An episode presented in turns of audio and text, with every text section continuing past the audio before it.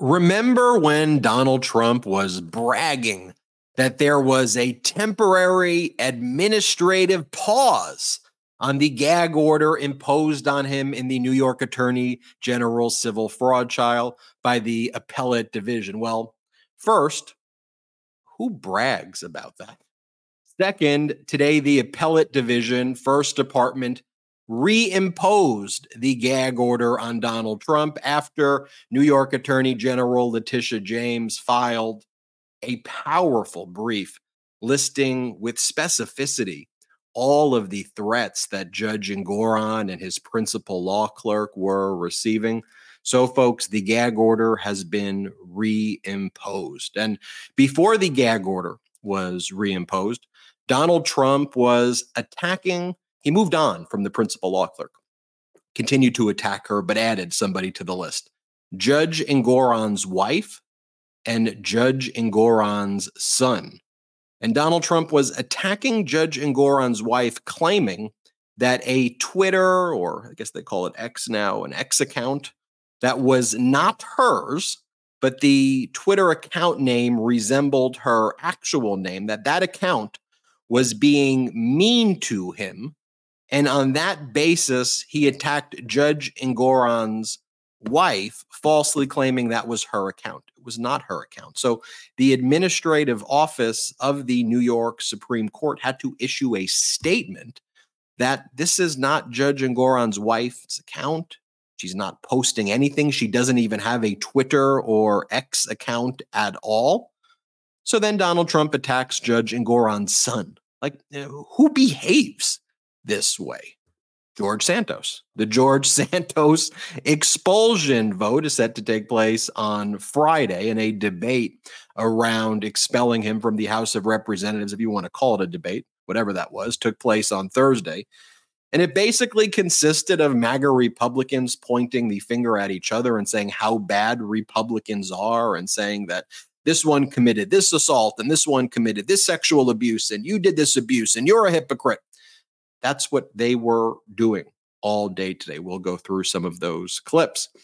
Donald Trump's lawyer, meanwhile, in the Georgia criminal RICO case, Jennifer Little, is apparently a witness against Donald Trump in the Mar-a-Lago document case in the Southern District of Florida. And she apparently told special counsel Jack Smith that she had warned Donald Trump back in twenty twenty-two that not complying with the Department of Justice subpoena would be a crime. That's Jennifer Little. Donald Trump has kept her on the legal team. What? Also, Hunter Biden is exposing the G O P. He unexpectedly, unexpectedly for me, he agreed to testify in public under oath before the House Oversight Committee controlled by MAGA Republicans. Like, what more if you're a MAGA Republican and you're talking about Hunter Biden freaking every single day? Hunter Biden says, I will agree to do a public hearing, under oath testimony before the world. Bring it. Bring it. And then James Comer and the MAGA Republicans reject it. They reject that offer and said, nope, we want secret depositions, because you see, secret depositions are more public. And then you had Fox and the right-wing echo chamber going, you know what we really need? Secret depositions, no transparency. That is what frauds they are. Also, President Biden was in Pueblo, Colorado, and actually Brett and I were at the speech Ooh. that Biden gave at C S Wind, which is the largest wind turbine plant in the world. And that's in Pueblo, Colorado, and it's about to double its size and hire many, many more employees thanks to the Inflation Reduction Act, which the congresswoman who sits in that district, it's MAGA Republican Lauren Boebert, she voted against the Inflation Reduction Act. And even as jobs are being added to her district, she calls it a massive failure. Brett and I were there. We were speaking with the workers who begged to differ And they were talking about what an impact it's made on their lives, on the plant in Pueblo, Colorado. And rather than speaking about, you know, the Inflation Reduction Act in the abstract, it was amazing to be there, shake the hands of the workers who were there and hear their stories. And this, as G D P growth in the United States for the third quarter was revised upward. Remember when we said it was four point nine percent growth for the third quarter? Mm-mm. It's five point two percent. That's unbelievable, but it's true. I'm Ben Mycelis from the Midas Touch Network, joined by my brothers, Brett and Jordy. As I was going through that intro, uh-huh. did you ever uh, imagine, and I know we say this almost every intro, but you got Donald Trump on there making up a completely false story, a, a random Twitter account that was mean to him. He's saying, that's Judge Engoron's wife. So like legacy media, media is writing, Donald Trump is attacking the account of Judge Engoron's wife. It's not his, it's not the account. He just made this whole thing up. Yeah, no, it's the craziest thing. I mean, every single day you're like, okay, okay, the Republican Party, they must, they must have reached rock bottom by now, right?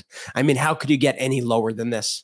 But every day they exceed my expectations. If I don't know if that's the correct way to phrase it, but they get lower and lower and lower. And when you see kind of the headlines coming out of the Republican Party right now, between George Santos and the expulsion, them fighting each other on the House floor, trying to see who could reveal the most compromise about who more before George Santos gets booted out of Congress. Seeing Donald Trump ruthlessly attack the judge and the judge's family. Seeing the Moms for Liberty, so-called protect our kids from the schools. Blah. Seeing them engage in lewd and disgusting and criminal allegedly behavior. What we are seeing at the moment is the epitome of this MAGA Republican Party. But Ben, we really saw such a stark difference in leadership, in style, in not just about the flash and the pomp and circumstance,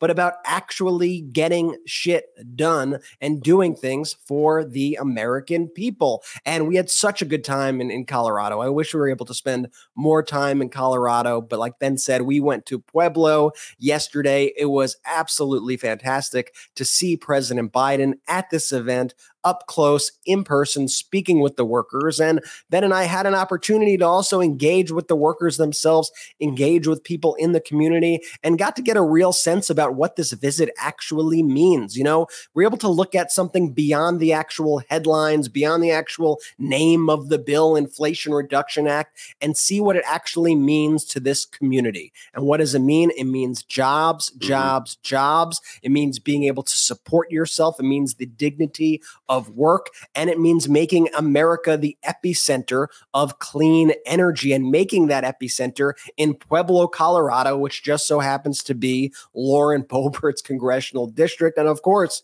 President Biden did not let her vote against the Inflation Reduction Act slide when we are there. Jordy, we missed you on the trip, but thank missed you for Jay. holding missed down the fort for us on the East Coast. You really rocked it and held the ship together. Jordy, what's new with you, man? When you got look, when you guys are gone, somebody, some, someone has to be the boss. I, I don't like being the boss, but someone, someone has to be the boss when you, when you and Ben take these trips. So I was happy to do it.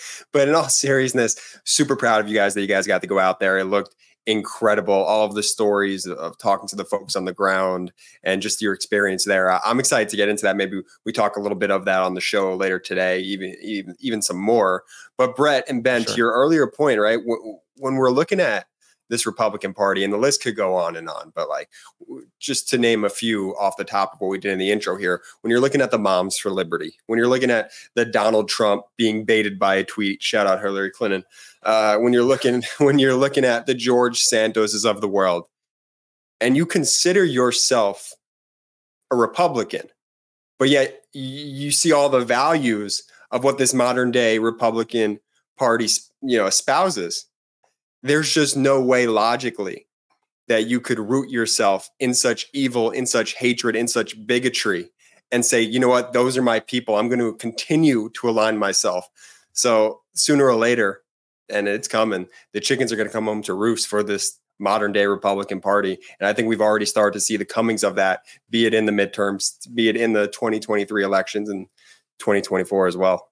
Because look, what politics should be about, should be about the type of conversation that we had with Paul, who was a supervisor at C S Wind, who talked about how these wind turbines were made. He brought us into the area where the smelting plant was. And then he told us how then it's transported on rail domestically throughout the United States. And he was explaining, look, while it may seem that manufacturing wind turbines abroad is cheaper, by the time you have to deal with shipping and issues in the supply chain with shipping, it's actually cheaper, more efficient, and overall better for the economy here in the United States when you make it in a place like Pueblo. It's not only great for the economy of Pueblo and Colorado, but also throughout the United States, because then where does that get shipped to? How does it get shipped? It gets shipped using rail. Where does it go to?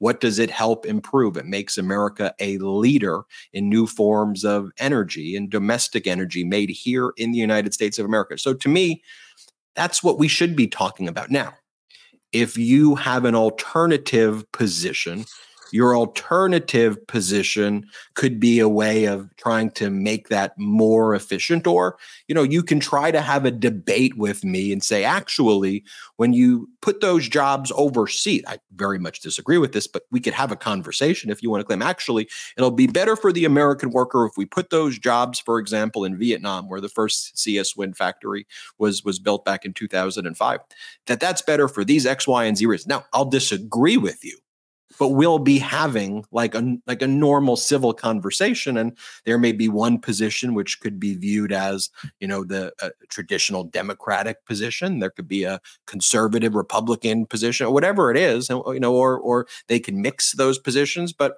we'll, we're having like an honest debate. But Jordy, you mentioned this issue with like the Florida G O P, for example, where the Sarasota Herald Tribune is reporting that the chair of the Republican Party of Florida, for example, Christian Ziegler, and his wife, Bridget, who's one of the co-founders of Moms for Liberty, which judges everybody, attacks everybody, attacks the trans community, that they are being investigated by the Sarasota Police Department for an alleged sexual battery. And the allegations reportedly stem from an alleged menage a trois relationship between the Zieglers after a woman filed a complaint who states that while she was first in a consensual sexual relationship with the married couple, it turned violent.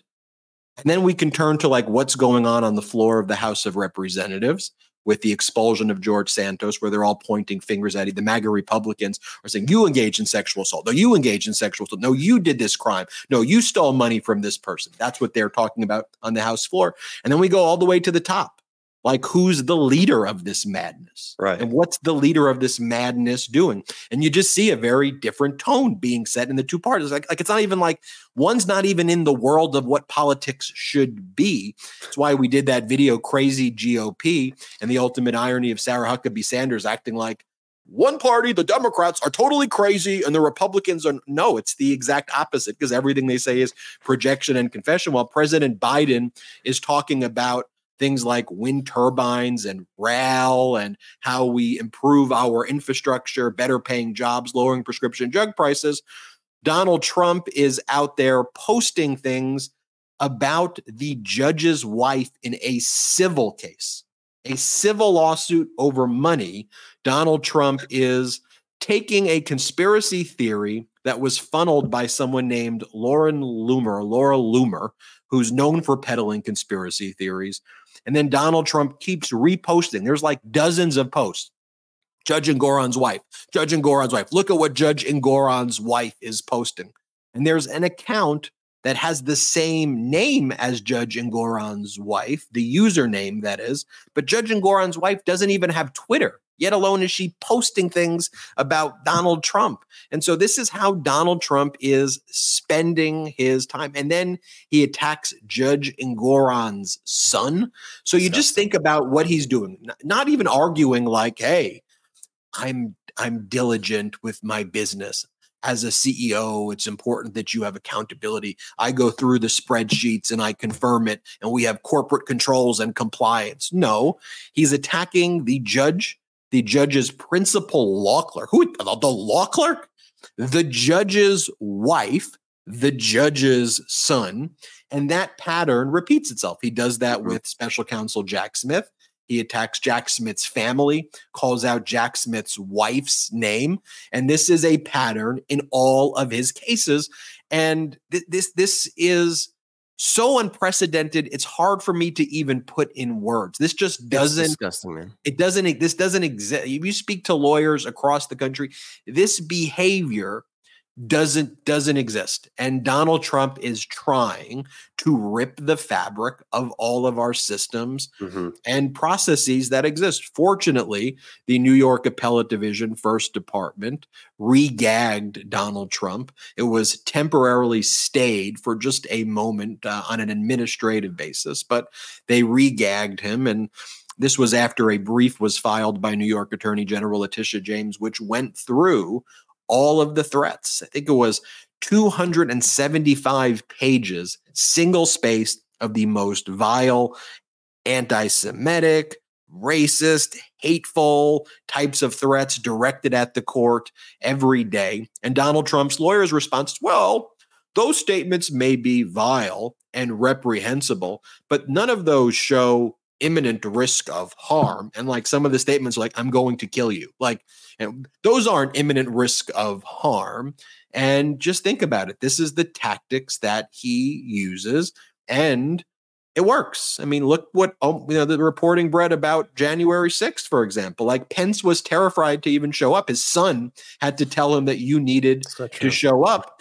And then people who stand their ground stand up to him, like Nancy Pelosi, for example. What happens? One of the MAGA lunatics shows up at her house, tries to kill her husband, and then Donald Trump makes jokes about it. It, it, it is, there's a lot going on, but we should not get so inundated with data and info that we don't just clearly say he's attacking the judge's wife based on a false Twitter account. What?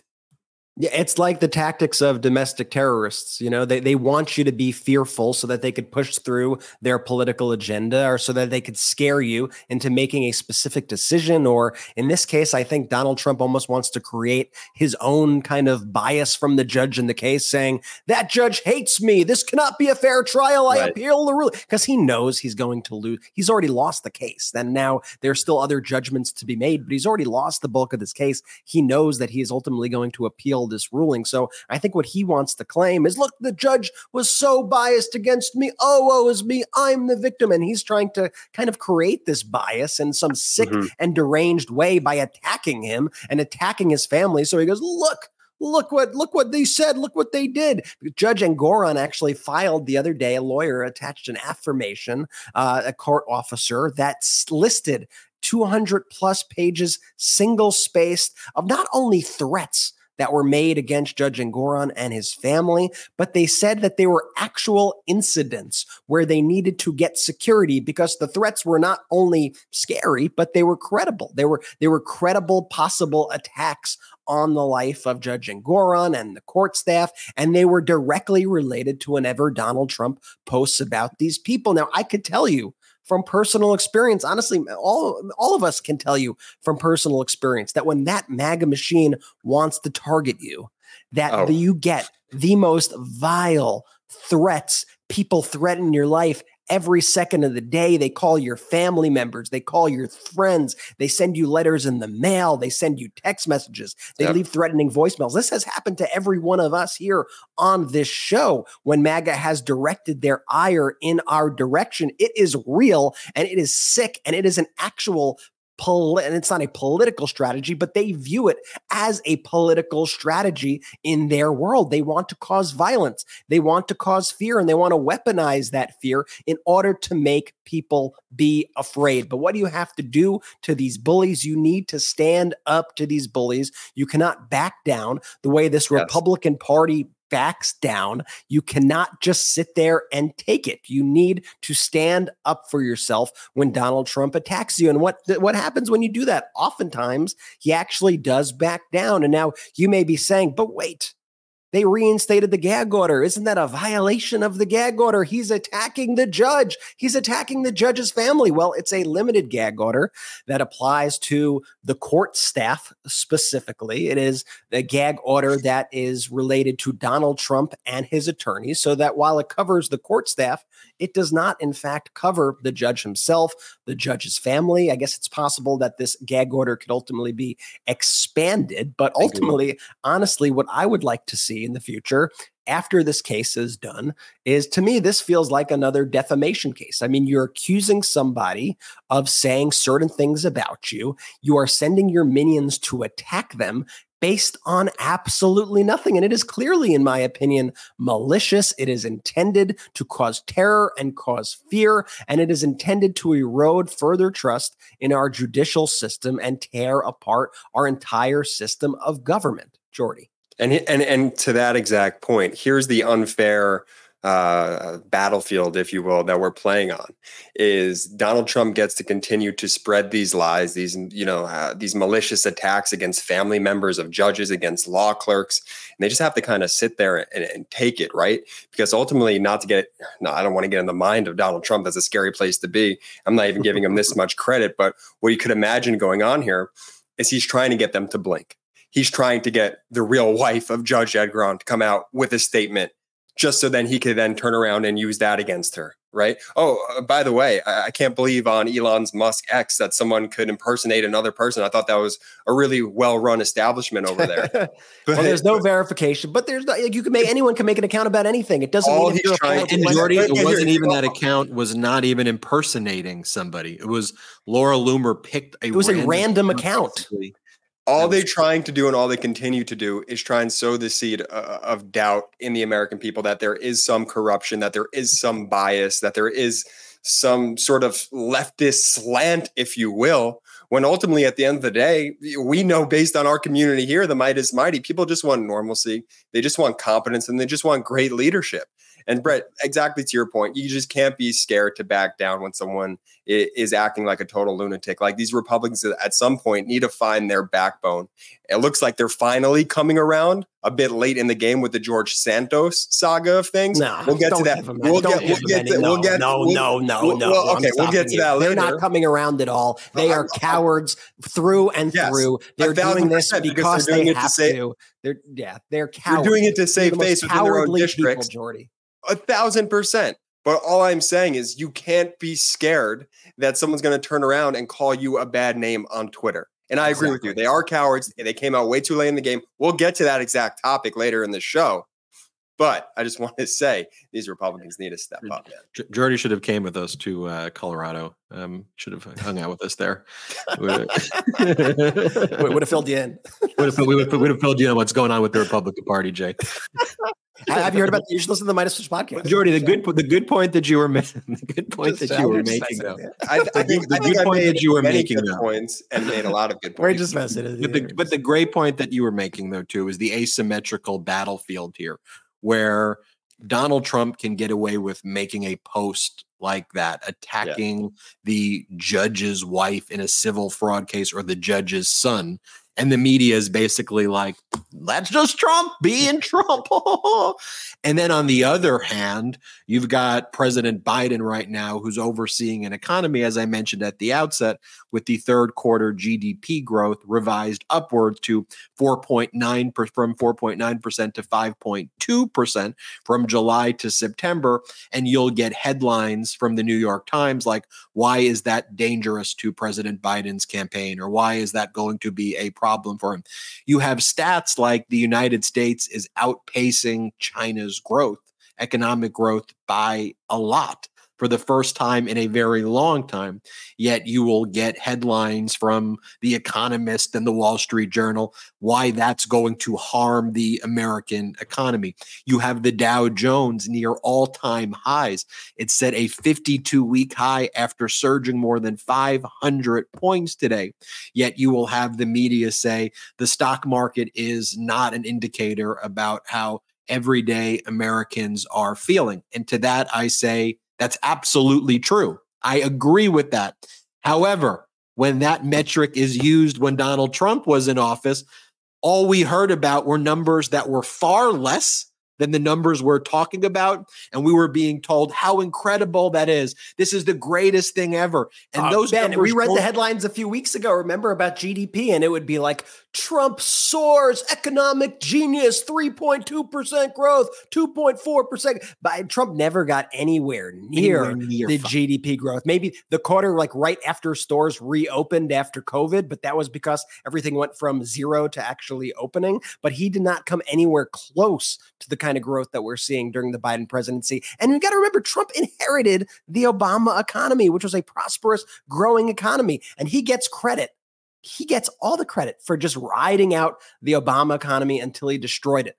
But uh, but President Biden, who actually took an economy that was in the toilet, that took an economy that was destroyed by Trump, like completely eviscerated by Trump, and revised it and made America have the number one recovery of any country. They're like, oh, not very good. I, I, I would love to run some like alternate reality test experiment where you put literally the same data that we have right now, same everything, and put Trump, you know, as president in this alternate world. And then I want to see the headlines from the New York Times. I want to see the headlines from C N N. I want to see all these headlines, because I can guarantee, I can honestly guarantee you that they would be like, another massive success. Trump right. crushes it again. I've no doubt. No doubt. It, you don't have to do that. That happened. That happened. It, yeah, but, the, but, but the numbers were worse. The experiment played out. The numbers were the numbers were worse. This, this, this actually occurred. Okay, right. And then Donald Trump was the uh, t- to say that he handled COVID the worst possible way anybody could handle it. Like literally, this this cup could hand could have handled it better, because it would have just let the scientists do their work. I mean, Donald Trump handled it literally the worst way that you can handle it. And then people go, yeah, but that but that that was a great year. What are you talking about? People didn't have toilet paper. Pe- pe- people couldn't get food. No, we had to ration it was products. Actually a zombie apocalypse that, that would have looked like. I mean, we lived through we lived we lived through that era. And, and by the way, though, too, I just want to give some other economic stats. Disposable. Sometimes we save that for the end, but disposable income rose almost four percent over the last year, accounting for inflation. The S and P index additionally posted one of the best monthly gains in a century. In a century, annual inflation fell to its lowest level in more than two and a half years, and monthly inflation was zero. Energy prices fell last month, with gas prices down to a dollar and seventy-seven, down a dollar seventy-seven from their peak. And fourteen million jobs have been created. Unemployment is under four percent for twenty-one months in a row. That's just the data. But then you'll have legacy media goes, but it feels like it may. feel like whatever. And then, and then you have Donald Trump post something like this. We talked about him attacking a judge, attacking the judge's wife, attacking the judge's son. How about attacking a law that allows victims of rape and sexual abuse to bring claims if statutes of limitations expired, called the Adult Survivors Act? Donald Trump attacks the Adult Survivors Act on his social media platform and says, I hope that Mayor Eric Adams and Andrew Cuomo and all of the others that got sued based on this ridiculous law where someone can be sued decades later and with no proof will fight it on being totally unfair and unconstitutional. I got sued decades later.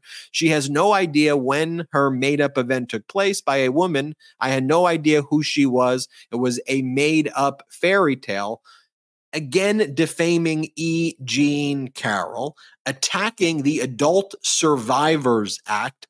And I just want to say, we all know that if President Biden posted anything that just once, j- just once, that resembled what I just read to you, just once, done, zip, gone, no chance of being the leader of the Democratic Party, because you have to have some modicum of standards. As I've said before, there was a time in the not so distant past where if you said, if you spelled potato wrong, if you went woohoo the wrong way, heck, the Republicans, the Republicans swift boated John Kerry. Senator Kerry said he wasn't courageous enough. They lied. They defamed him. Said he wasn't courageous enough during the Vietnam War. That was one of their main attacks on him, and that he would like windsurf and he looked funny windsurfing, right? Those were the main points of attacks.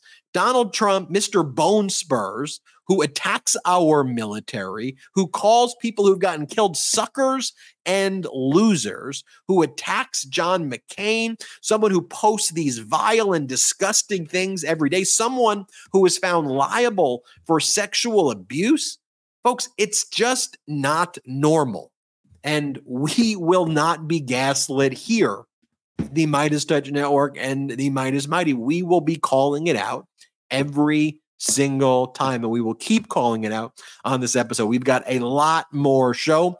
Want to talk about how one of Donald Trump's lawyers is both a lawyer in the Georgia criminal RICO case and a witness against Donald Trump. Okay. Another former Donald Trump lawyer is cooperating in Nevada and Arizona in cases there against Trump electors and potentially even Donald Trump there, criminal investigations taking place there. And of course, you had Hunter Biden calling out the bluff of so MAGA Republicans who they said, hey, we're subpoenaing you. And then uh, Hunter Biden's like, bet, I'll show up under oath in public. Ask me anything. He didn't put time limits. He didn't put restrictions. I want to do it in public. And then James Comer said, no, it's got to be a secret deposition. I, I, I mean, these people, these MAGA Republicans, they're wrong on every, like every single issue, every single issue. You would just think they'd be salivating for that opportunity. It is great. Put it, put it prime time. This is your moment. This, this is, is your moment. moment. You got, you've been asking for this for, for like years, right? This way, like, what, what, what else would you want? You got the guy, you got the cameras, you can ask anything, open book. Let's do this thing. And then you go, wait, wait, actually, I actually little, little Smurf. And then, and then, and then they go to their name calling. Little Smurf, little Smurf Moskowitz is going to do his Smurf thing. And then uh, Trust Fund Goldman, because that's all they have. That's all they have. That's all they're they just, have. They're just. They saw how well the Devin Archer situation went for them. They're so like, true. yeah, we got to keep this thing behind closed doors. We got to contain this at all costs. They don't we'll want the truth. Out. They don't we'll want the truth. We'll talk about all that and more. I want to remind everybody, patreon.com slash Midas Touch on today's after show. We're going to talk about a little bit more about our experience. Oh, we're going to get in deep. We're going to get in detail, and uh, you're going to want to watch this one. I'm telling you. Patreon.com slash Midas Touch. We'll be right back after this quick break. Oh, hey, when did you get here? Let's take a quick break to talk about our next partner, Henson Shaving. Look, everyone knows how annoying cheap razors are. The cuts, the irritation, the frustration. And don't get me started with subscription razor services, the headaches that those can cause. That's why you gotta meet Henson Shaving. Henson Shaving is a family-owned aerospace parts manufacturer that has made parts for the I S S. That's the International Space Station and Mars rover, and now they're bringing precision engineering to your shaving experience. Razor blades, they're like diving boards. The longer the board, the more wobble, the more wobble, the more nicks, cuts, and scrapes. A bad shave, it, it isn't a blade problem. It's an extension problem. By using aerospace-grade C N C machines, Henson makes metal razors that extend just zero point zero zero one three inches, which is less than the thickness of human hair. That means a secure and stable blade with a vibration-free shave. It gets better. The razor has built-in channels to evacuate hair and cream, which makes clogging virtually impossible. Seriously, Henson Shaving wants the best razor, not the best razor business. That means no plastic, no subscriptions, no proprietary blades, and no obsolescence.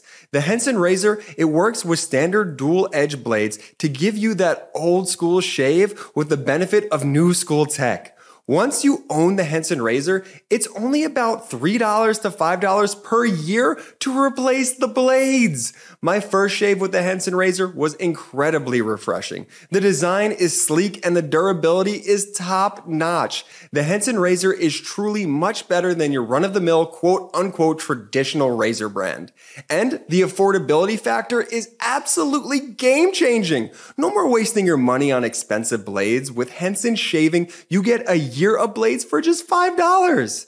Okay, so here's what you have to do. It's time to say no to subscriptions and yes to a razor that'll last you a lifetime. Visit hensonshaving.com slash Midas to pick the razor for you and use code Midas and you'll get two years worth of blades free with your razor. Just make sure to add them to your cart. That's one hundred free blades when you head to H E N S O N S-H-A-V-I-N-G dot com slash Midas and use code Midas. Good health starts with good habits. Quip makes it easy by delivering all the oral care essentials you need to take care of your mouth. The Quip electric toothbrush has timed sonic vibrations with thirty-second pulses to guide you to a dentist-recommended two-minute clean. It's lightweight and sleek. The design is for adults and kids with no wires or bulky chargers to weigh you down. The Quip toothbrush also has a multi-use travel cover that doubles as a mirror mount for less clutter and reusable handles in a range of sleek metal hues as well as bright plastic colors, sure to make a pop to your bathroom counter. And so you know, the electric toothbrush isn't all Quip has to offer. The water flosser hits all the right spots with the gentle or deep clean pressure at the touch of a button, and the Quip mints and gum are incredibly refreshing.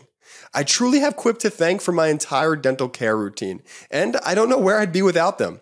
So listen, it's time to skip the batteries and snap into healthy habits with the new Quip rechargeable electric toothbrush. All the features of the original Quip, plus one magnetic charge, powers up to three months of brushing. If you go to getquip.com slash Midas right now, you'll get twenty percent off any electric toothbrush, mint and gum dispenser, and water flosser. That's twenty percent off any electric toothbrush, mint and gum dispenser, and water flosser at getquip.com slash Midas. Spelled G-E-T-Q-U-I-P dot com slash Midas. Quip, the Good Habits Company. Welcome back. We are live. Jordy rocking those ad reads for I our. Got, I got my Quip stuff right here too. Oh, you got the whole set, Jay. That, that I do you see how like we told a story with the ads today too. It was like your entire morning routine. You, you, you do the shave, you do the toothbrush. Fresh. Hey, we, we we stay fresh here. Hey, great holiday products. If you're looking for gifts for the family, the links are in the description of the YouTube video as well as the audio podcast. Click them. Use our code. Let them know we send you. Helps the show. Helps you out too. Some great discounts there.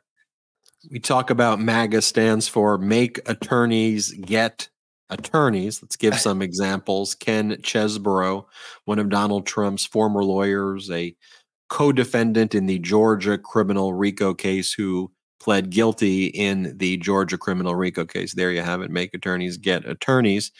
Um, well, he's apparently now cooperating with criminal prosecutors in their probes in Nevada and Arizona. The Fulton County judge overseeing the Georgia criminal RICO case allowed him to travel outside of the state of Georgia, which would, or outside of his state, which would otherwise violate the terms of his uh, probation uh, to participate in the criminal investigations. And he pled guilty. So one of the things I'm looking for is, what's the next state that's going to bring charges, not just against the fake electors, mm-hmm. in that state, but will you have someone in that state who's um, got the ability to prosecute Donald Trump um, and Trump's inner circle again, the same way we see in Fulton County, Georgia, um, and the same way we see with the Manhattan District Attorney. You know, and I, I made this point, um, you know, when when certain people early on were being critical of Alvin Bragg, the Manhattan District Attorney.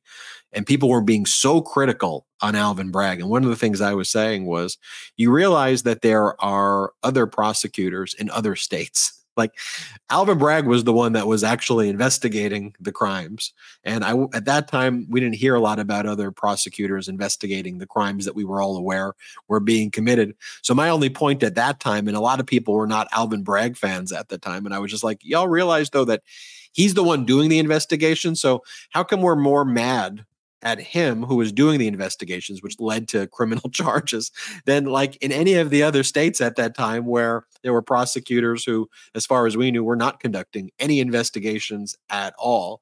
But I think that's important that we that we did that pushback then, Brett, because the narrative prevailing on the legacy yeah. media was a very anti-Alvin yeah. Bragg.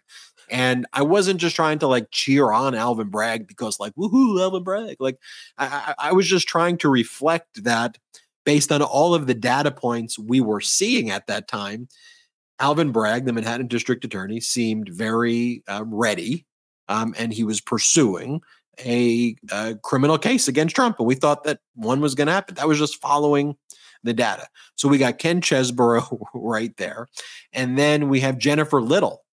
Uh, she's attorney number two in the Jack Smith indictment uh, in the Southern District of Florida Mar-a-Lago document case. And A B C News reported earlier that Jennifer Little, who, Little, who's Trump's lawyer in the Georgia criminal RICO case, in addition to having that role, she also has testified before the grand jury and spoke to investigators with special counsel Jack Smith that she told Donald Trump that it would be a crime for him to not comply with the subpoena um, from the Department of Justice back in May of twenty twenty-two when that subpoena was sent. Donald Trump still, she's still on the legal team while she is also going to be a witness against him in the Southern District of Florida case. Of course, that case is before Judge Eileen Cannon, and that case is not progressing at the speed that it should. And ultimately, though, here's where I think that the Judge Cannon situation nets out. At some point, she's going to have to make an order. She's really avoided making any order that can be appealed. She's done these paperless orders, and she's tried to basically frame substantive orders as scheduling decisions so that she couldn't be reversed by special counsel Jack Smith going to the eleventh Circuit. That's why, like, she refused to even set a date for SEPA Section five, the Classified Information Procedures Act Section five, which is the defendant's disclosure of classified documents they want to use at trial. It's like the main disclosure. It's like the main deadline. So she's refused to set it, as opposed to making a ruling that will get reversed as part of her delay tactics. But ultimately, and I've done some hot takes on this before, her delay tactics have backfired because it's allowed some of these other cases to be set for trial. The Washington, D C case set for trial in, on March fourth of twenty twenty-four. You have Fulton County District Attorney Phony Willis now requesting a trial date in August of uh, twenty twenty-four. You have that Manhattan District Attorney case. Don't sleep on that Manhattan D A criminal case for Donald Trump's hush money payments to Stormy Daniels and his falsification of business records attendant to that situation. That's still scheduled for March, and the judge Mershon's not moving it. So what ultimately I think is going to happen is Judge Mershon, if anything were to happen to the Washington, D C case, Judge Mershon's ready to go with that trial. And if the Washington, D C case goes, which I think we all believe it will, you never know, but if we think it will, then I think Judge Juan Mershon will then be in a position to set it, I think, right around that May period when Judge Cannon currently has her uh, trial set for in the Mar-a-Lago case. But there's no way she can possibly hold her case in May based on the fact that she hasn't even set a SEPA Section five deadline. And her status conference is March first of twenty twenty-four. So she, in trying to help Trump, I've said that her corruption is matched or even exceeded by her incompetence. Like she, she screwed it up. There yeah. were other ways to help him. And at this point, she's already screwed it up. If she really wanted to help him, and this is where she messed up because she's incompetent, she would have said hers early. She would have said hers first and then tried to block all of the dates and kept moving it back. but now she's screwed that up. Her orders are all conflicting and contradicting. And for those saying, don't give her any ideas, Ben, she screwed it up already. She's she's already screwed it up. And she screwed up the S E P A deadline. No, and no take so backsies. There's there's there's there's no way. But anyway, that's your that's your court update of the various Trump uh, cases. I love that court update, Ben. And I, I, I do want to say this too. It, it, to your point about Alvin Bragg and why people, you know, maybe gave us flack early on. It's just like a, a slight misconception that that has been out there that isn't out there any longer, because time and time again, Ben, you've come through, and Brett, you've come through, and all the contributors here at the Midas Touch Network have come through. Is that we're not cheerleaders. You know, we we don't love the Democratic Party because, you know, we just we we love it. No, we, we love it because they're the adults in the room.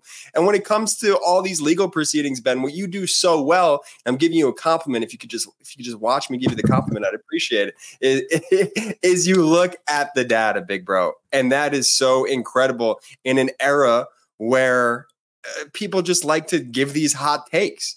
But the cool thing that we found with the Midas Mighty in this community in general is, as long as you continue to look at the data and what it tells you, oh, what a shocker. Ben's predictions on everything. I think you're at a one hundred percent clip rate for just following the dang data. So yeah, he's, major you know, props to you, B. He's as, he's as close as you could get. You know, you, you read the tea leaves, you try to see where things are heading. And it's not only that folks were critical of Alvin Bragg back in the day. Like when Karen Friedman Agnifilo had Alvin Bragg on the show, the top comments on the video and the comments while she was interviewing him in the live stream were Alvin Bragg should go to prison. He should oh be God. locked up. What do they have on him? Alvin Bragg, was he paid off? This scumbag, like the most horrific things I've ever seen from people who should, you know, hope that, you know, it's going. And, and I think you could be critical and say, I wish this was moving a little quicker. But at the time also, he was like the only person who was even around that was even heading for anywhere near criminal charges, yet he was bearing the brunt of the anger. And one of the things that I'm just going to urge you, and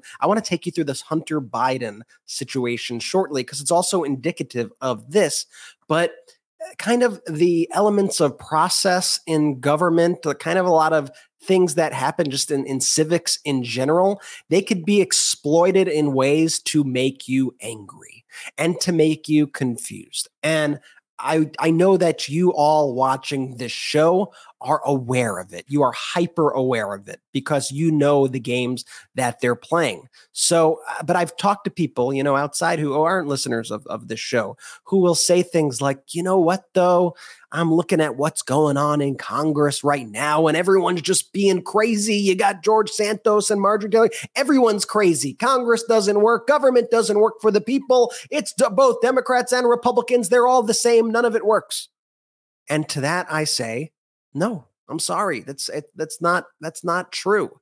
And that is exactly why also these Republicans behave that the way the way that they do, because they know that if they could run this burn it all down strategy, if they could cause enough chaos and enough obstruction and block President Biden's agenda that's actually just trying to help people, they know that they could get that thought in enough people's head. It works. It works because they go, okay, the guy, I guess the government's not working for me. They're having trouble passing the PACT Act again. You know, I, I, I guess it's both sides, I guess. But you got to look at actually what's happening here. You have to look at the raw numbers. What is the composition of the Senate? What is the composition of the House? Who is voting for what? Who is torpedoing what? Who is obstructing what? And you could see very clearly that when the Democrats had the majority in the House of Representatives, they constantly passed legislation every single day. They passed the Infrastructure Act, the Inflation Reduction Act, the Hate Crimes Act, the CHIPS Act, the PACT Act, and so many other bills also that the Republicans ended up shooting down in the Senate. But that was happening because Republican, because the Democrats were actually led the House back then. So I just urge you not to be gaslit by this Republican obstruction and not to take it and go, oh, I guess it's a both side. I guess all. I guess none of them could work for me, right? I guess. I mean, they, they they're crazy. They can't get anything done. They're doing all these silly Hunter Biden things all day. And let's talk about these silly Hunter Biden things all day, because as we know, this has been one of the focuses of the Republicans in Congress for like the past few years. It hasn't been like, how do we lower drug prices for Americans? It hasn't been, how do we lower inflation? How do we improve the economy? How do we make America energy independent? It's let's go after a private citizen, Hunter Biden, and attack and defame him over and over again in the hopes, the same way that they do with everything, that they could tear down people's opinions of the office of the presidency. Oh, there must, there's, there, they look, they say there's smoke, so there must be fire. No, sometimes there's just not, okay? And it's not like Hunter Biden has not been prosecuted for other things by the Department of Justice. The Department of Justice is not just going after Republicans. The Department of Justice has indicted numerous Democrats and additionally the president's son on charges. Now, these Republicans have an opportunity after all this time to actually get Hunter Biden testimony, right? This has been what they've been salivating for for years. Come in, come in. We want Hunter Biden to speak. If he's afraid, come in, come in. Hunter Biden goes, okay, I'll come in. But here's what I want to do. You now want to take all of your hearings and you want to make them private? You want to bring them into back rooms? Let's make it public. Let's let all the American people see. Ask me literally any question. We will sit in a public hearing. I will answer your question. I will set the record straight and I will correct the disinformation that you continue to spout. That took the Republicans like James Comer and Jim Jordan by such surprise. Their bluff was called and all of a sudden they were like, oh, what, what, what am I going to do? What am I going to, no, no, you can't dictate the terms. No, that's unfair. You can't do that. No, it needs to be private. And why do they want it to be private? Because we remember the last time that they did these closed door hearings with witnesses, what they did was they then kind of cherry picked words here and there, manipulated the testimony, and rushed out to the public to try to create a false narrative. Meanwhile, if you actually read the testimony, you saw that, like, for example, they got Devin Archer, one of Hunter Biden's former business partners there. This was their big thing. Fox hyped it up for weeks. Star witness. Star witness meeting with James Comer. This is going to blow the lid off it all. Joe Biden's going to be impeached by the end of the week, right? This was the whole Fox narrative for a long time. They bring the guy in. What does Devin Archer say? Biden knew nothing, uh, you know, never, never did anything with his son in business. Like n- none of the things that the Republicans are saying are remotely true, but that's not what Republicans ran to the press with. And then get this. You, do you remember, before I talk more about this Hunter situation, do you remember what happened when the Democrats tried to go, okay, your star witness, right? You pulled your star witness, Hunter Biden's former business partner. You interviewed him in secret. We have the transcripts. Let's introduce those transcripts into the public record. Let's introduce, let's put them right here on the floor. Let's read through them. And what did James Comer do then as well? Oh, no, we can't, we, we can't do that. No, you're out of order. No, you can't do that. Dan Goldman being like, you're not going to let me introduce evidence? He's like, just wait for the evidence. Comer goes, just wait for the evidence. Goldman's like, I'm trying to give you the evidence. Just, do you remember this clip? Point of order down here, Mister Chairman. Chair recognizes Mister Donald for five minutes. Order, You'll have five minutes. You'll it's have not my all five minutes. A point of no, order. No, you're out of order. You're minutes. out of order, Mister Goldman. I have a when point your, of order. When your time is... I will be recognized. To introduce Chair recognizes Mister Donalds for five minutes. Is it being introduced? Chair recognizes Mister Donalds for five minutes. Byron, it's Mister your Chairman, time. The rules require you Thank to you, recognize. Thank you, Mister Chairman. No. Yes, for a point of order, they absolutely do. Chair recognizes Mister Donalds. The, the motion. And, and is Mister Donalds' time ticking to order? No, Chair Mister Donalds' time Mister is not going to tick. Actually, Mister Chairman, I request this clock be set back to five minutes. Set, so set we can. The back, clock back to five minutes. M- Mister Chairman, can I just make a parliamentary inquiry then? Are we not to make points of order on either side during You, you the keep questioning? Speaking about no evidence. Why don't you all just listen and I'm learn? Trying to introduce evidence. You've already introduced, You've already had your... Is it in? Share of evidence. Are you now, Mister It? Mister Donalds, five minutes. He's he's such a disingenuous liar, like just a scummy, evil person, James Comer, and he's also very stupid, which we're which we're like, like a, a, a, a, very, a very dumb, a very dumb person. Like I'm just going to be honest here, James Comer is a very dumb person. But what does he do, right? So that was then they refused to allow any evidence, and then he goes, well, well, why don't you just listen to it? He's like, I'm trying to give you the evidence. Now Hunter Biden goes, okay, bet, you know, okay, you why don't why don't I just come, right? Let's let's let's talk it out, right? And what does Comer do? Comer tries to create all these other kind of things, right? He's upset because in the public hearing, the Democratic representatives also get to ask questions. And also, he doesn't get to frame the narrative in secret and tell the media what happened in secret. So Comer's thing always now, like this is this weird, like recent thing that he's really picked up. But he's learned it, you know, from his MAGA cult leader, Donald Trump. He resorts to name calling. So now he calls James, uh, Jared Moskowitz, who Representative Jared Moskowitz, who's been on the show, you know, does an incredible job in, in Congress, in my opinion. And he starts calling Jared Moskowitz a smurf and little Moskowitz and little Mos little Moskowitz is going to really interrupt our proceedings. So this is how James Comer defended wanting to have the Hunter Biden hearings in secret.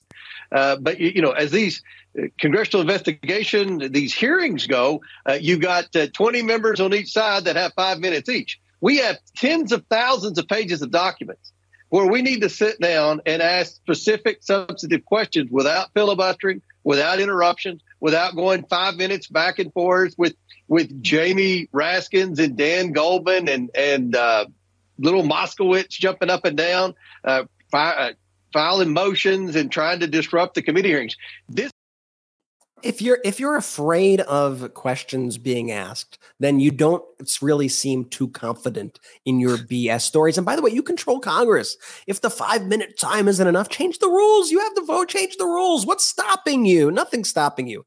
Here's Moskowitz's clapback to that comment. We've seen for a year now, the Republicans have presented no evidence, but instead Hunter has said, no, no, if you if you're going to come come at me in the news media uh, for the last year and say all of these things, I'm going to come and I'm going to get the truth out there. And now Republicans Are, are scrambling because I think the American people want to hear from Hunter Biden. The American people want to see it in public. Republicans saying, oh, no, transparency, bad. Uh, if they had the evidence, if they had overwhelming evidence on Hunter Biden, rest assured Chairman Clouseau would have a public hearing with every with every media you could imagine. I mean, he'd, he'd be sitting down with Al Jazeera to tell them all of the overwhelming evidence he had on Hunter Biden in a public setting. He would love that. But the reason reason they don't want that to happen is because they don't have the evidence. They just want to talk to their echo chamber. The chairman just wants to run to Sean Hannity like a wet blanket, and they wanted to say Hunter Biden, Hunter Biden, Hunter Biden. If you have the evidence, show it to the American people in a public hearing. He raises some very, very good points there. And by the way, I've even seen some of these MAGA people, like like followers of MAGA, being like, you're not going to have this in public? What do you What do you mean? You've been telling us for, you. you I mean, you've been talking you're gonna about punk this. It, you're going to you're going to punk out now? Wasn't wasn't this the whole end game? But the the part that they don't do is they don't go, oh, maybe it's because yeah. they don't really have a case and they want to hide it. They just start yelling at them and then they get all mad at their representatives. But I will let them be mad. So I'm going to cut to break right now. We're going to take a quick break. But when I get back, I have more clips here because we dug up a clip that completely exposes James Comer, because this, from just a bit ago, is a video of James Comer saying that Hunter Biden or whoever wants to come before his committee, they could come however they want. Do they want to come in public? Do they want to come in private? That's right. We always bring receipts here on the Midas Touch podcast. I'm going to show you that clip and deep much tease. more deep right tease. when we get back. Keep receipts, Jay. We keep receipts, and we're going to run um back. So don't you dare go anywhere. Quick break. We'll be right back after this. This holiday season, you might be looking for nutritious, convenient meals to keep you energized on jam-packed days. Factor is America's number one ready-to-eat meal delivery service, and it can help fuel you up fast for breakfast, lunch, and dinner with chef-prepared, ready-to-eat meals delivered straight to your door.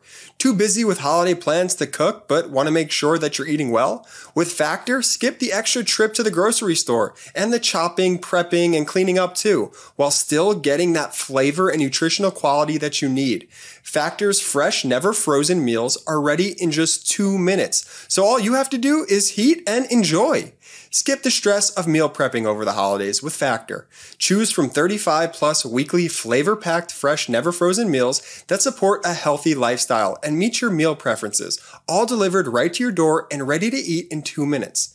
Level up with Gourmet Plus options, prepared to perfection by chefs and ready to eat in record time. Enjoy broccolini, leeks, truffle butter, and asparagus. Looking for calorie-conscious options over the holidays that also taste great? Try delicious, dietitian-approved, calorie-smart meals with around or less than five hundred fifty calories per serving. Need an extra boost to support your wellness goals and feel your best during the holidays? Try Protein Plus meals with thirty grams of protein or more per serving. This November, get Factor and enjoy eating well without the hassle. Simply choose your meals and enjoy fresh, flavor-packed meals delivered to your door, ready in just two minutes. No prep, no mess. Head to factormeals.com slash Midas fifty and use code Midas fifty to get fifty percent off. That's code Midas fifty at factormeals.com slash Midas fifty to get fifty percent off. If you're like me, morning coffee is non-negotiable, but I was tired of either waiting in line for an overpriced cup or settling for gritty, bitter coffee at home. Now I've switched to AeroPress and I'm never going back. It's so easy and convenient and incredibly unique. I never knew coffee at home could taste this good. AeroPress is like a French press, only better. It's the only press that uses a patented three in one brew technology, combining the best of several brew methods into one portable device for a completely unique and delicious flavor profile. Smooth, rich, and full-bodied without the bitterness and grit found in other presses. And as a bonus, AeroPress can brew thousands of recipes. AeroPress travels better than others too. It's compact and incredibly durable. That means you'll never have to endure terrible coffee at the hotel, on the job, or on an adventure again. It brews and cleans in less than two minutes. You just add medium fine coffee grounds, pour in hot water, stir for five seconds, brew for thirty seconds, then press into your favorite mug and enjoy. There's a reason why AeroPress is the barista's favorite home brewing tool. AeroPress is the best reviewed coffee press on the planet with more than fifty-five thousand five-star reviews. Thoughtful, proven, and under fifty dollars. AeroPress is the perfect gift or stocking stuffer for every coffee lover in your life this holiday season. Don't settle for less than the best. They'll love it. AeroPress is shockingly affordable, less than fifty bucks, and we've got an incredible offer for our audience.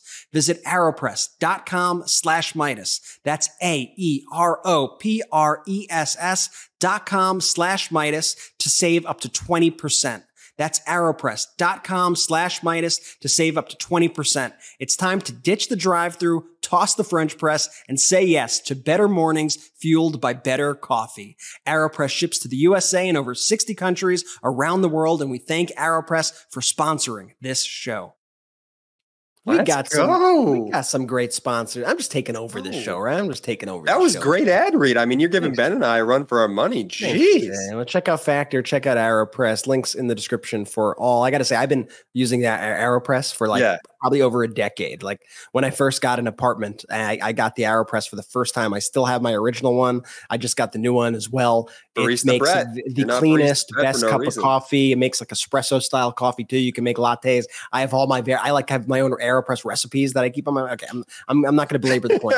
Go, go check it out. But I check promised re- I promised receipts when we got back from break, and I would never I would never turn away from my promises on you guys. So we got the flashback here of James Comer saying that you know Hunter Biden or anybody wants to testify in front of the committee, they could choose how they want to do it, public, private. They could choose. What changed your mind, Jim? What changed your mind? Here's the clip. We have mountains of evidence, and now we're ready to bring them in. We're we're in the downhill phase of this investigation now because we have so many documents, and, and we can bring these people in for depositions or committee hearings, whichever they choose, and we can ask these questions with evidence. Whichever they choose, right? You got mountains of evidence. Mountains! A cornucopia! So why don't you just call them in? Like he said, he said he's going to come in. Just do it, okay? Just do it, okay? Every single time they've held these hearings, though, they've been embarrassed. Like the G O P's own witnesses have said, and like like G O P attorneys have been like, yeah, there's no case here. They've they've no case for impeachment here. And the thing they do is they go out and they start gaslighting. So you have this Speaker Mike Johnson going out and he's like, unlike the Democrats who had politically motivated investigations, we are going to follow the facts. Okay, B S. Enough gaslighting. Do not B S me. I'm going to read you Jamie Raskin's statement quickly, and then we'll move on from this because I think you get it. They're full of crap. But here's Jamie Raskin's statement, uh, clapping back at James Comer and Jim Jordan here. Jamie Raskin saying, let me get this straight. After wailing and moaning for ten months about Hunter Biden and alluding to some vast, unproven family conspiracy, after sending Hunter Biden a subpoena, to appear and testify. Chairman Comer and the Oversight Republicans now reject his offer to appear before the full committee and the eyes of the world and to answer any questions that they pose. What an epic humiliation for our colleagues, and what a frank confession that they are simply not interested in the facts and have no confidence in their own case or the ability of their own members to pursue it. After the miserable failure of their impeachment hearing in September, Chairman Comer has now apparently decided to avoid all committee hearings where the public could actually see for itself the logical, rhetorical, and factual contortions they have tied themselves up in. The evidence has shown time and time again President Biden has committed no wrongdoing, much less an impeachable offense. Chairman Comer's insistence that Hunter Biden's interview should happen behind closed doors proves it once again. What the Republicans fear most is sunlight and the truth. Here's the thing, Brett. They, the MAGA Republicans, were not forced to respond like immediately when Hunter Biden sent the letter. And this is like a broader point. Like, there's no deliberation that's taking place at all. It's just whatever is the thing, they just basically say the opposite of it, like to, to the most ridiculous degree. And it's, they always rush to everything, and it's always the wrong side of, of, of every single issue. And all they would have had to have done here, they've already screwed it up, so there's nothing that I'm saying right now that's going to whatever, is they could have just been like deliberative and basically waited a day, right? Like, it, one of the qualities to me of leadership is to actually deliberate, to to not just like react emotionally to something. And that's actually one of the great qualities of President Biden, is that there's real deliberation taking place, which MAGA Republicans try to construe as weakness, right? That it's slower or that it's weaker. No, that, that's actually, you need to think through issues, especially some of the biggest and most challenging issues that confront the world. It's not just an emotion. It's not just a rah kind of response. And what they could have done here, the MAGA Republicans, is said, we've received it. We are going to consider our options and we will respond. But whatever whatever their response was going to be, right? Like, they didn't have, but the broader point, setting aside, as I mentioned, you know, the Hunter Biden situation, is that that's one of the qualities about them that also makes them very dangerous in, in other contexts. Because, and Brett, this is something you and Jordy have pointed out before, because the MAGA Republicans live in, in a constant Twitter bubble or an X bubble, they live on social media. So their whole thing is like, how do I own the person who just, I got to own them and, and tweet it out right away. And it's right. Like, no, you, you don't. You, you could actually give this some thought and then come up with it. But it's not going to change anything with them. This is just how they respond. And, and also that disinformation, though, then seeps into like real consequent, like real world stuff. Like, yeah. you see the, uh, you know, you see the Attorney General of Texas, you see Ken Paxton, you see him trying to open criminal investigations into journalists who wrote crit- critical stories of Elon Musk because Elon Musk probably like asked him to or implied. Like, that is what an oligarchy is. And that's how this stuff starts. Like, don't tell me like, oh, it can't happen here. It's literally happening here in these Republican states because they do not care about the facts, and everything that they accuse the other side of is exactly what they do. They're devoid of facts, and they weaponize their lies, their disinformation, and their own little echo chamber, and actually try to imprison people people and try to lock people up for it. Like, it's a serious, it's a serious thing. Well, a- a- evidence and facts, it's the kryptonite of these MAGA Republicans. You know, they- they're allergic to them because they know that's their downfall. They can't rely on that. So they have to rely on, they have to rely on conspiracies. And to your point, Brett, that's how we end up with really real world dangerous situations. Look no further than Nancy Pelosi's husband, who was violently attacked based on conspiracies that the totally. MAGA kept spreading. I mean, you could just continue to rattle them off one after another. And, and it's a frightening state of our society when you have an entire political party who's too afraid to to just like break, I don't know, like break out of this madness that they're in, the, the state of complete lunacy in the MAGAverse of which they live, and just like live in some semblance of reality.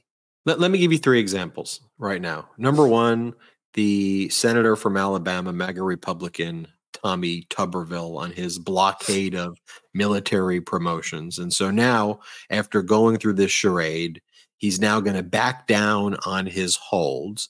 Then he attacks the military and says that this is the weakest military he's seen in his lifetime, which is defaming our military. And then he basically says, so now I'm just, here's what he said, I'm actually just going to target the woke nominees now. Now, what, what, again, you're going to tar- target the woke nominees? What, what are you even What are you even what talking you, about? Why, what do you think he means? He's going to no, target no. anybody. You know what he means. Like, he's going to target any nominee who's L G B T Q, any nominee who's not a white male. Like, that is what he means by he's going to target the woke nominees. And what he's doing now is his back's cornered because the Senate Democrats have pushed forward this rule change, the resolution, and he knows that the Republicans are probably going to turn against him for this. They've already been turning against him. So he's trying to be like, hold up, hold up, hold up, but don't, don't vote for this. I know I got us into this mess, so I could get him out. So I'll vote for, I'll vote for him, just not the woke ones. You know what I mean? I'm, not, I'm just not going to vote for the woke ones. So that's Tommy Tuberville. Then you've got Marjorie Taylor Greene, who's posting actual Russian propaganda.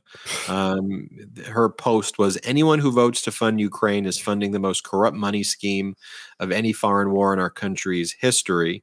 Um, and she's reposting content from the Strategic Culture Foundation, a Russian state propaganda outlet sanctioned for spreading disinformation and interfering with United States elections. That's who they're citing. Oh, I said I'd give you three examples. I'll give you four examples of this one I referenced earlier in Ooh, the show. Bonus one. Throwing one free. Had bonus examples. You have the Sarasota Herald Tribune breaking the story that the chair of the entire Republican Party of Florida, Christian Ziegler, and his wife, Bridget, Bridget, who was one of the co-founders of Moms for Liberty, which basically looks down on everybody and is so vile and hateful to anybody that doesn't meet their um, horrific, horrific kind of perspectives of, of what our country is. And I'm just putting it nicely there. But these allegations against them stem from an alleged threesome sexual relationship that the Zieglers had and another woman who was involved in this consensual threesome at first. Then she became the victim of assault, she alleges. And so search warrants were executed on the Ziegler cell phone. No charges have been filed yet. Um, but this is one of the people in this menage a trois relationship is saying that then she was sexually assaulted. The relationship started consensual, turned very violent and abusive. And this is the group that's trying to preach morality and, and is judging L G B T Q plus and demeaning the trans community. And, and this is, and, and by the way, Moms for Liberty comes out with a statement that says, hashtag strong women scare those that seek to destroy our country, and another, another crap like that. So, and then you go from that. So we had Tuberville, we have Marjorie Taylor Greene, you have Moms for Liberty, and then you have the George Santos expulsion vote and the debate. And I'm giving all these angles, the Senate, other Republicans, one of their like grassroots groups that's very influential. So you're seeing it from all sides. I'm not just focused on look at Santos, right? Like we're, we're folk before we talked about what they were doing with Hunter Biden in the House Oversight Committee. So we're focused holistically here on, on every aspect of it. We started with leadership with Donald Trump, you know, so again, we're focused on all MAGA Republicans right now for leadership at all different sides. And so I want to show you this part of the debate. Um, where Republican Max Miller looked at Santos and said, you're a crook. And then Santos then said, well, you're a woman beater. And I could show you probably dozens of other clips like this from the day where this is what the Republicans were doing with each other. But I'll just show you this one. I think you get the point. Let's play the clip. I myself have been a victim of George Santos and as well as other members of Congress in terms of defrauding through public donations. I had received an ethics complaint from the F E C, which I had to spend tens of thousands to defend myself. You, sir, are a crook. I know I should direct my comments to the chair. I yield back. Gentlemen, gentleman's like time have- is expired. Uh, I res- Mister Gentleman from New York, Mister Santos is recognized. I'd like to move to have the gentleman from Ohio's words stricken from the record, please.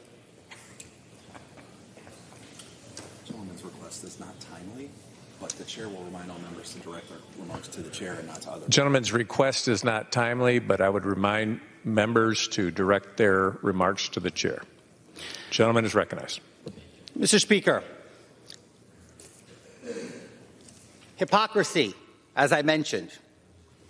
My colleague wants to come up here, call me a crook. Same colleague who's accused of being a woman beater. Are we, are we really going to ignore the facts that we all have passed and we all have the media coming out against us on a daily basis?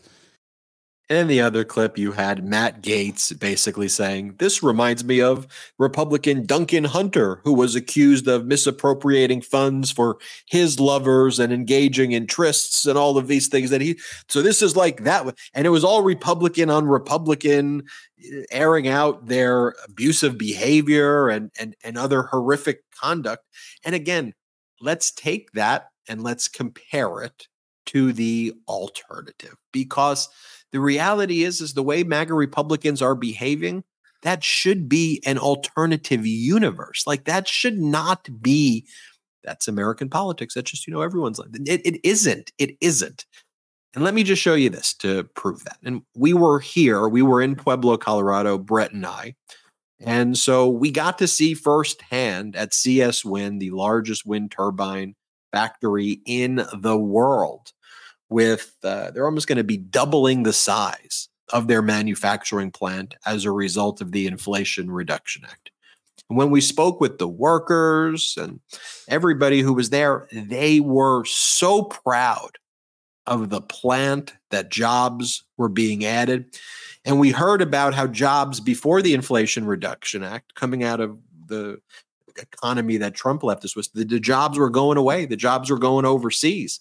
And the Inflation Reduction Act injected new life into this plant, and everybody was so proud of it. And I was thinking about that, connecting that when President Biden says it's about dignity. It's about people's dignity.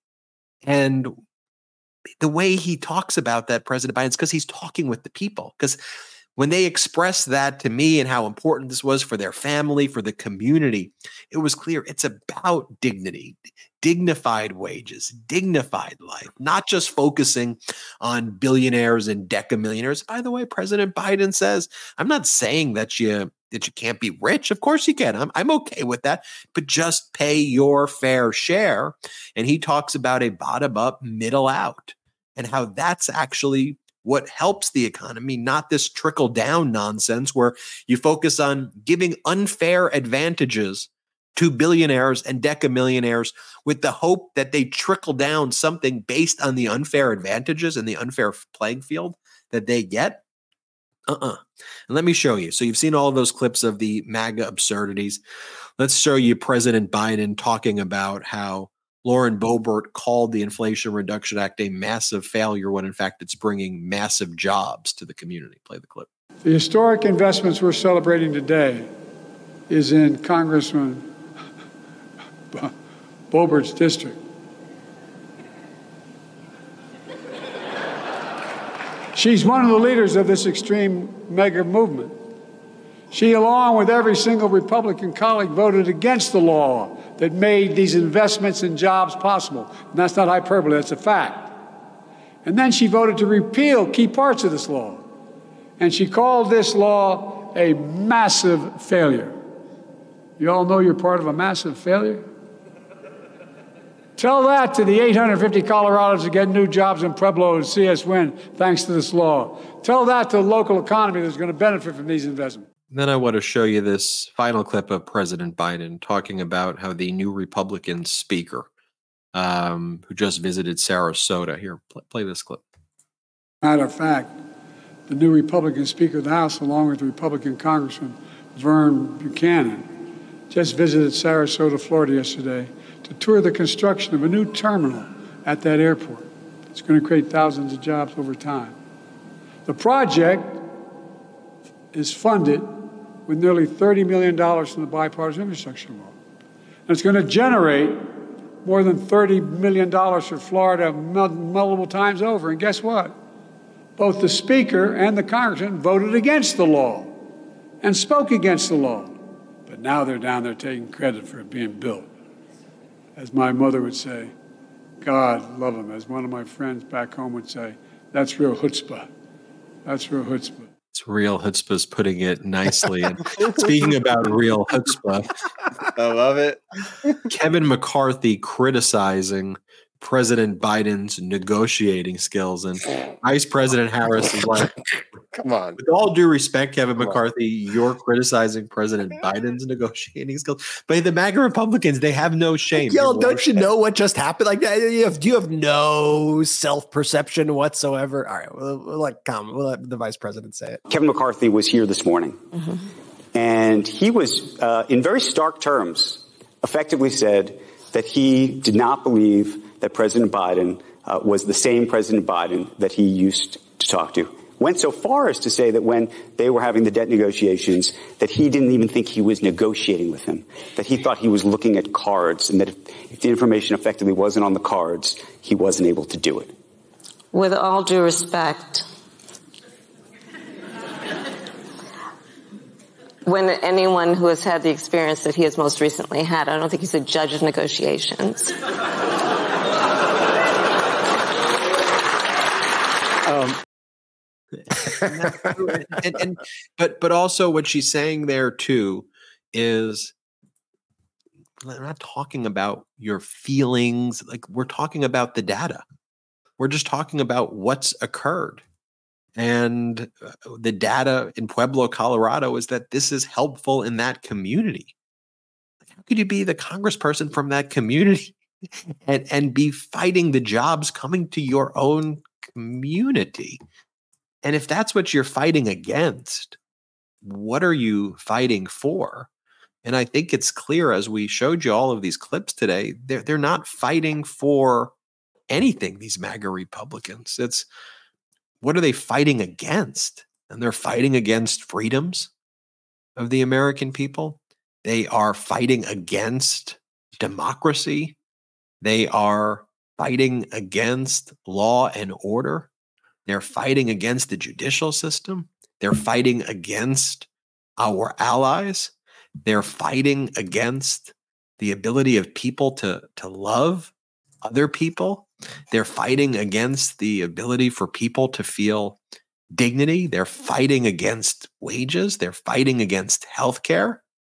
They're fighting against our veterans.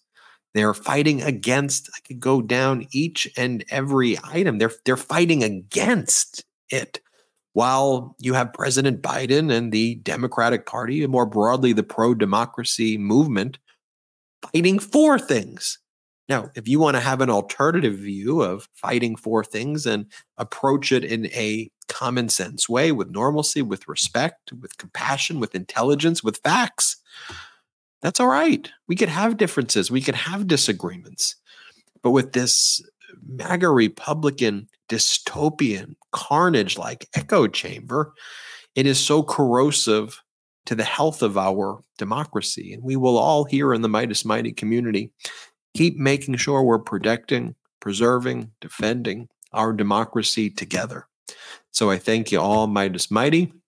I want to remind everybody to go to our after show at patreon.com slash Midas Touch. We'll talk more about our trip Ooh. to Pueblo, Colorado, patreon.com slash Midas Touch. Um, we got some interesting, good surprises as well. We'll share. Ooh. Um, in good the, surprise. Yeah, good surprise. You're going to want to watch this after show. I'm yeah, I want to watch this after show. I would say it's a good one. Patreon.com slash Midas Touch. And we don't have outside investors here. So the way we build this pro-democracy network is through those pro-democracy sponsors. In the descriptions below, you could support them. And we've got some great discount codes for the holidays uh, through our Patreon, through the emojis. Um, and so that's how we're that's how we're building this thing, um, and and and with your love and support, and um, we're so grateful for you. We're so grateful for this community. Spread the word, share all this data, share the facts, because together, when we're the messengers for democracy, this pro-democracy movement can't be stopped. I'm Ben Mycelis, joined by Brett and Jordy. Thank you, everybody, for watching, and we'll see you next time on the Midas Touch podcast. Shout out to the Midas Mighty! The Midas Mighty, standing strong against the fashion. just we sing our song. We will get it right whenever. At Midas Touch, we are unapologetically pro-democracy, and we demand justice and accountability. That's why we're spreading our message to Convict forty-five. That's right, gear up right now with your Convict forty-five tees and pins at store dot midas touch dot com. That's store dot midas touch dot com.